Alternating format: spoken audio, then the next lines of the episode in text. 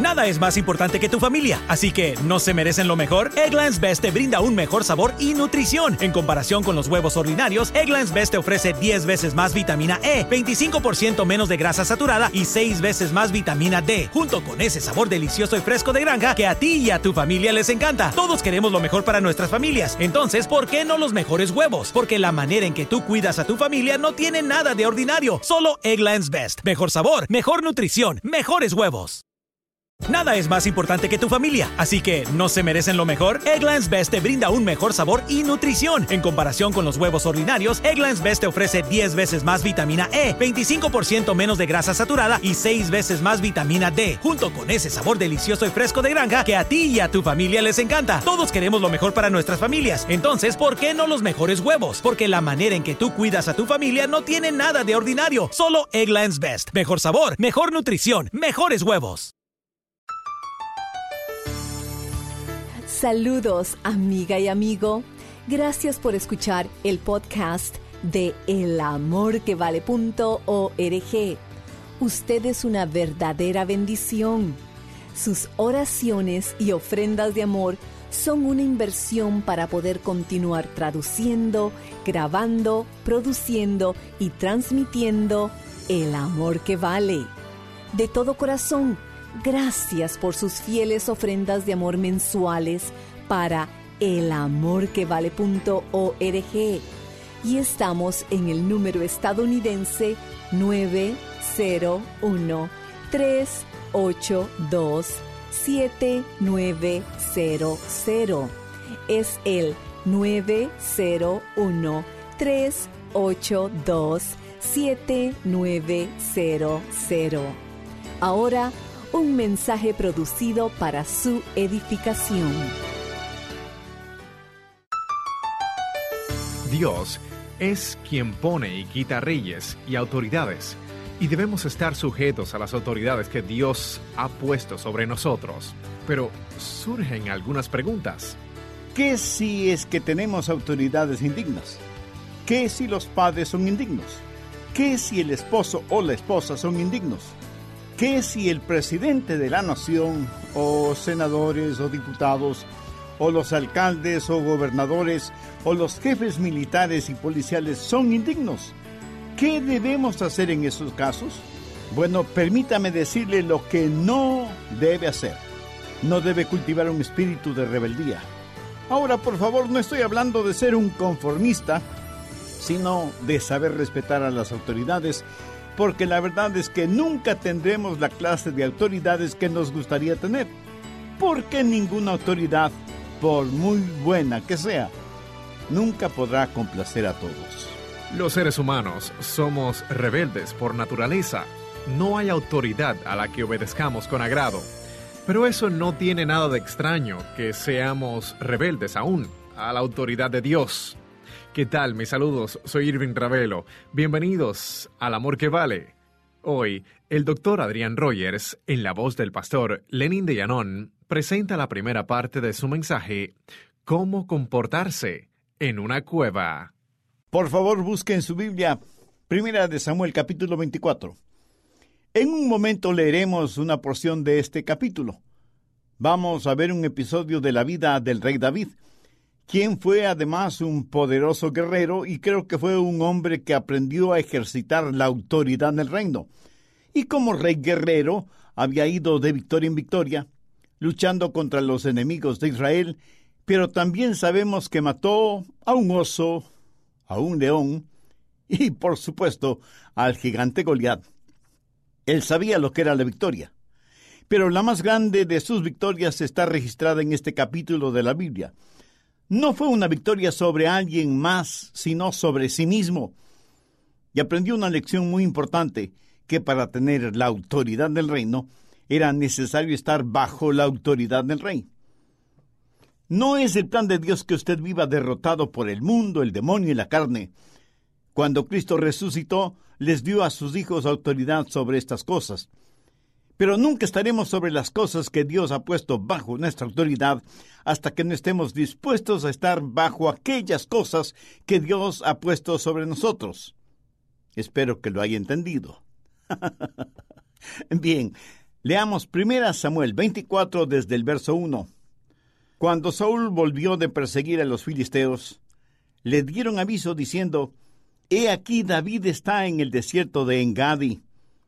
Y tomando Saúl tres mil hombres escogidos de todo Israel, fue en busca de David y de sus hombres por las cumbres de los peñascos de las Cabras Monteses. Y cuando llegó a un redil de ovejas en el camino, donde había una cueva, entró Saúl en ella para cubrir sus pies, y David y sus hombres estaban sentados en los rincones de la cueva. Entonces los hombres de David le dijeron, «He aquí el día que te dijo Jehová, he aquí entrego a tu enemigo en tu mano, y harás con él como te pareciere». Y se levantó David, y calladamente cortó la orilla del manto de Saúl.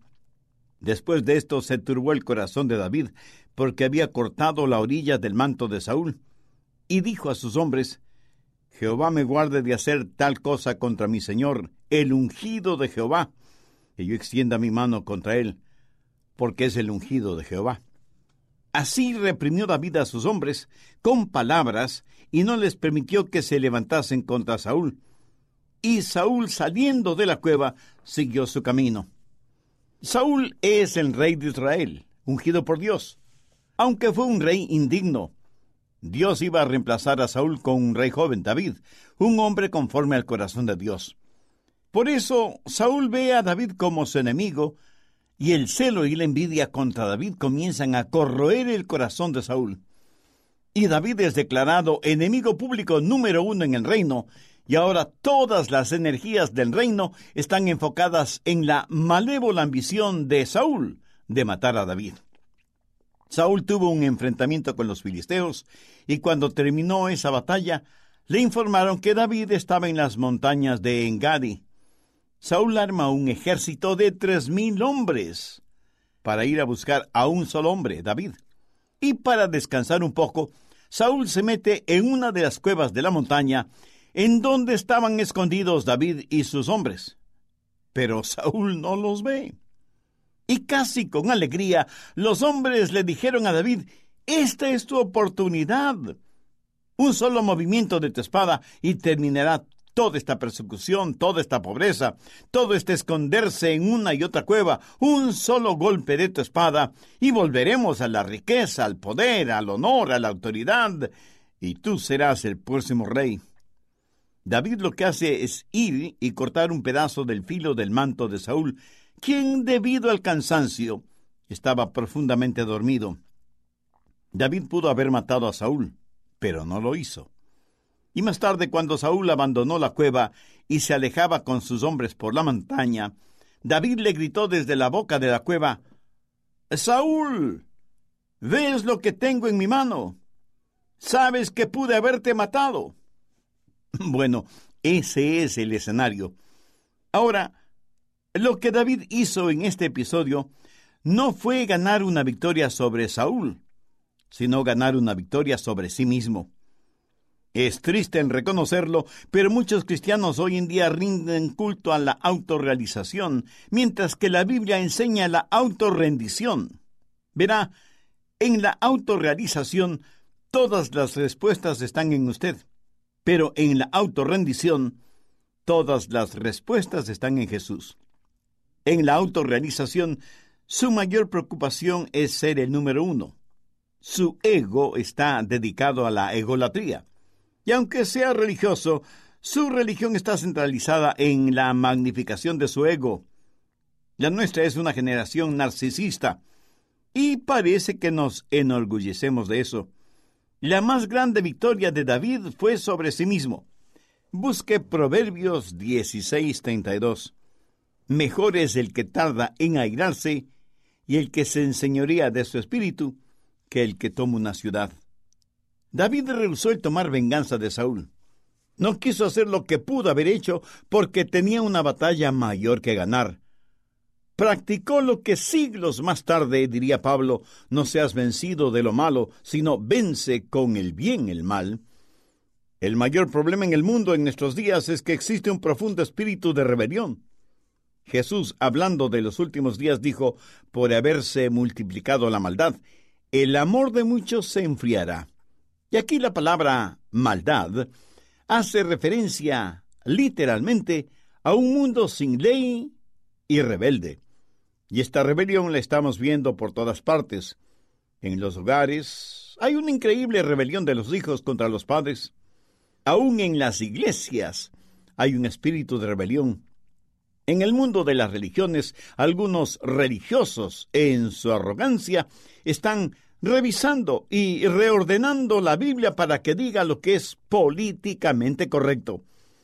Y circulan traducciones que se distinguen no por su precisión escriturística, sino porque contienen una política religiosa acomodaticia. Rebelión en las calles, en los hogares, en los colegios y universidades, en el gobierno, en los deportes, en las artes y hasta en la ciencia. Rebelión promovida por Satanás mismo. Y lo que necesitamos de urgencia hoy mismo es cómo estar bajo las cosas que Dios ha puesto sobre nosotros para que podamos estar sobre las cosas que Dios ha puesto bajo nosotros. Así que quiero que veamos tres cosas importantes. Primero, necesitamos reconocer la autoridad. Como David debemos reconocer la autoridad del reino. Después de que David cortó una orilla del manto de Saúl, los versos cinco y seis dicen: «Después de esto se turbó el corazón de David, porque había cortado la orilla del manto de Saúl, y dijo a sus hombres: Jehová me guarde de hacer tal cosa contra mi señor, el ungido de Jehová, que yo extienda mi mano contra él, porque él es el ungido de Jehová». David entendía el principio de la autoridad del reino. Sabía que debía estar bajo la autoridad de Saúl, a pesar de que Saúl quería quitarle la vida, y a pesar de que era indigno, Saúl seguía siendo el rey de Israel.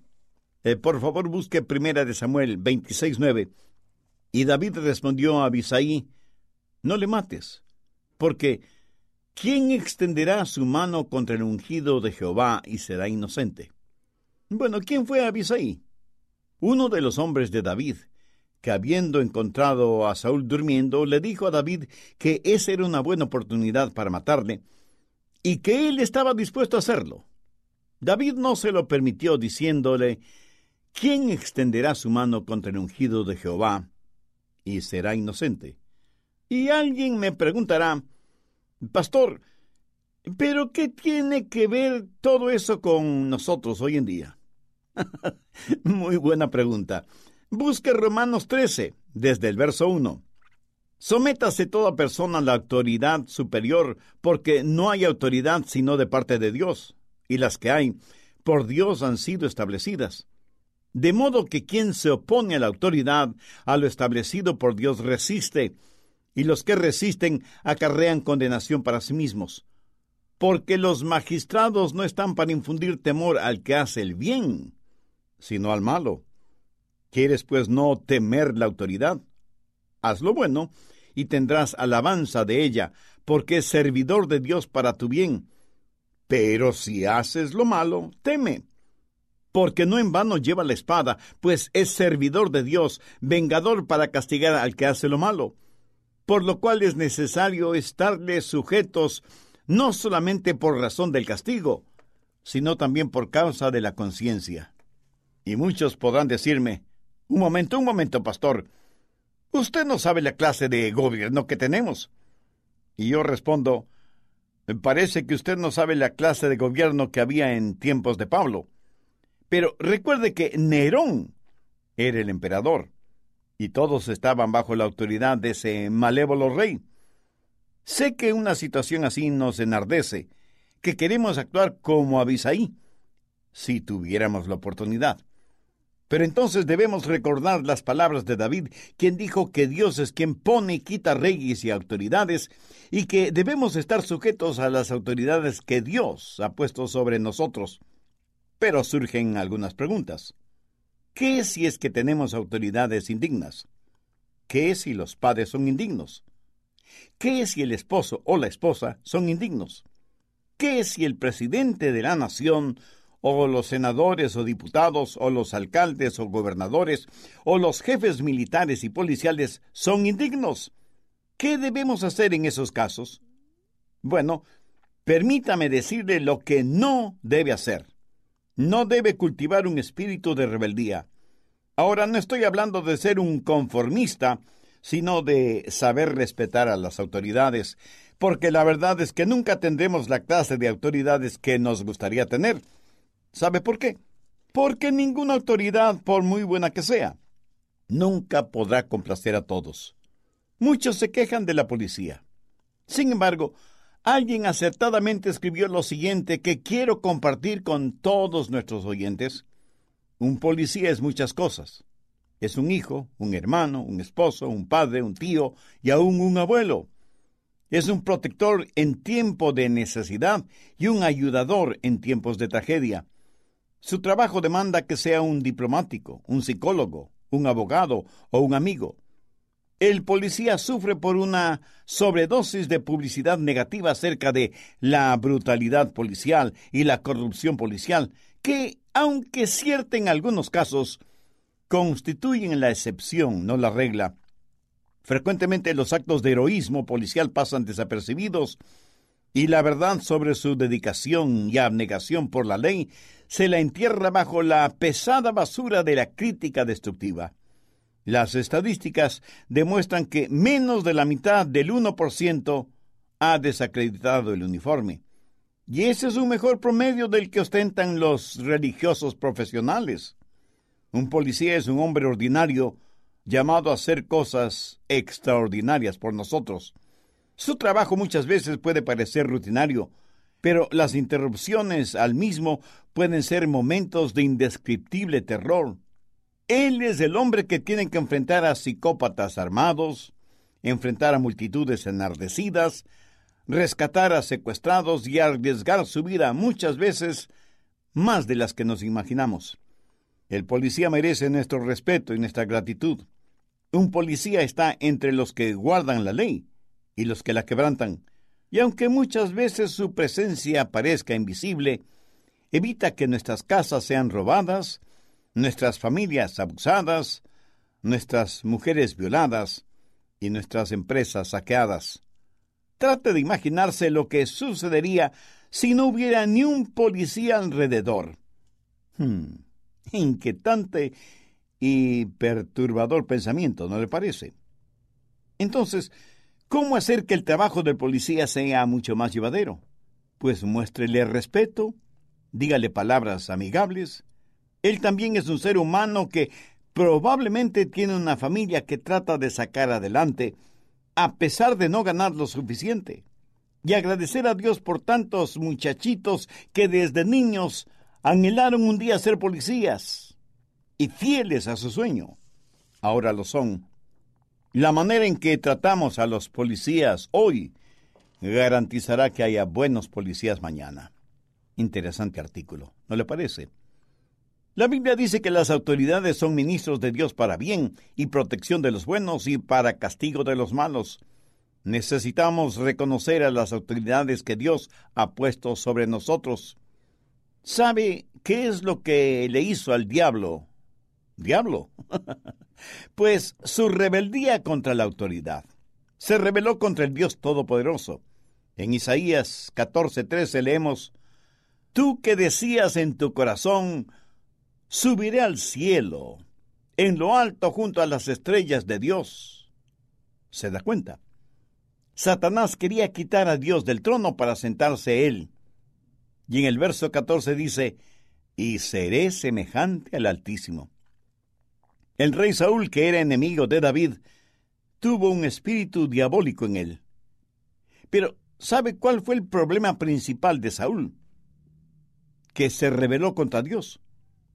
Hubo un tiempo cuando el profeta Samuel le dijo que haga algo. Samuel le transmitía el mensaje de Dios, pero Saúl rechazó ese mensaje. Busque Primera de Samuel quince veintitrés. Porque como pecado de adivinación es la rebelión, y como ídolos e idolatría la obstinación. Por cuanto tú desechaste la palabra de Jehová, él también te ha desechado para que tú no seas rey. En otras palabras, Dios está diciendo que si uno tiene un espíritu de rebelión, está practicando un pecado como el de la hechicería. Ahora, ¿qué es la hechicería? Hechicería es hacer negocios con Satanás. ¿Qué es lo que le hizo al diablo? Diablo, la rebelión. Cuando usted tiene un espíritu de rebelión en su corazón, es que está pisando terrenos del diablo. Saúl fue un hombre conforme al corazón del diablo, mientras que David fue un hombre conforme al corazón de Dios. Saúl tuvo un espíritu de rebelión. David tuvo un espíritu de sumisión. Usted nunca se parece más al diablo que cuando es rebelde, y se parece más a Jesús cuando se somete. En nuestros días algunos piensan, hay que ser un rebelde. Debemos hacernos valer. Si no lo hace así, es que usted es un cobarde o debilucho. No, mi amigo, eso no es cierto. La más grande victoria de David fue la que consiguió sobre sí mismo cuando se sometió a las autoridades, y por esa razón llegó a ser el más grande rey de Israel. Usted nunca podrá estar sobre las cosas que Dios ha puesto bajo usted hasta que aprenda a estar bajo las cosas que Dios ha puesto sobre usted. Está usted bajo la autoridad de Cristo.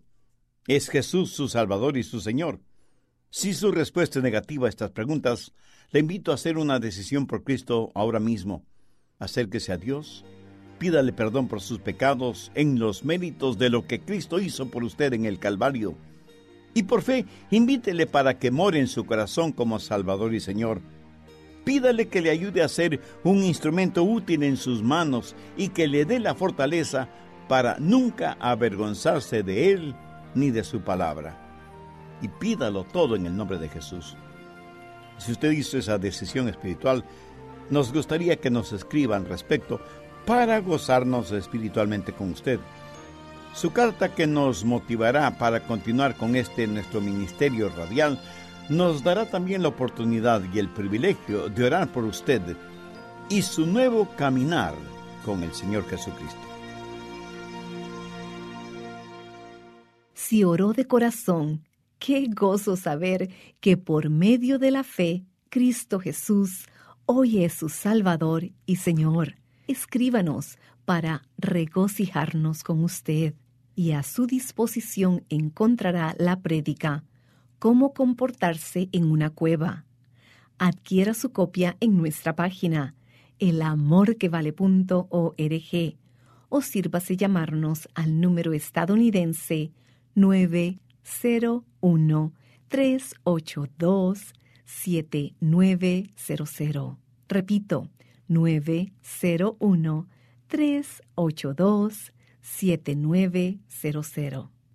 A su vez, esta enseñanza, Cómo comportarse en una cueva, puede descargarse en el amor que vale punto org.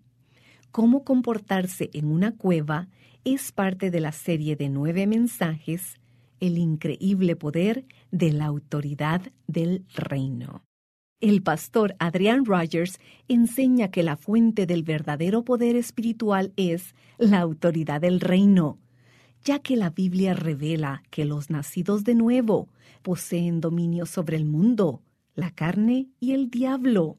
El poder para vencer las tinieblas y derrotar a este mundo está a la disposición de todo siervo del Mesías Jesús.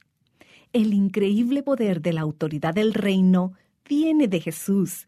Él es el creador del universo, y como hijo o hija de Dios, este poder es suyo, mas solo cuando se somete a la autoridad sobre usted, su Señor y Salvador Jesús.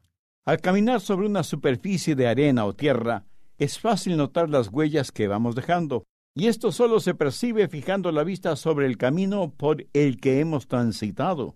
Tomando un paso de fe hoy, el día de mañana podrá mirar atrás y darse cuenta que su firme decisión ha originado cambios para salvación en muchos mundialmente. Gracias a su apoyo financiero, en El Amor que Vale escucharemos en esta corta historia la huella que el Evangelio de Jesús ha dejado. Bendecimos al pastor Fabián de Santa Cruz, Bolivia, por su servicio fiel a Jesús. Él nos escribe y dice, Dios tocó mi corazón con el programa El Amor que Vale, y recibí al Señor Jesús como mi Salvador. Posteriormente, visité una iglesia local con mi esposa e hijos, En el transcurso de los próximos años, mi esposa recibió al Señor y decidí estudiar la Biblia en el seminario. En el cuarto y último año de estudio, supe de una iglesia cerrada y abandonada en un pueblito. Entendí que Dios me llamaba y, junto a mi familia, fuimos a levantar esa obra y hoy soy el pastor. Provisto de internet inalámbrica, transmito programación de sana doctrina a todos los vecinos con una bocina en el techo de la iglesia. Pastor Fabián, glorificamos a Dios al leer su testimonio.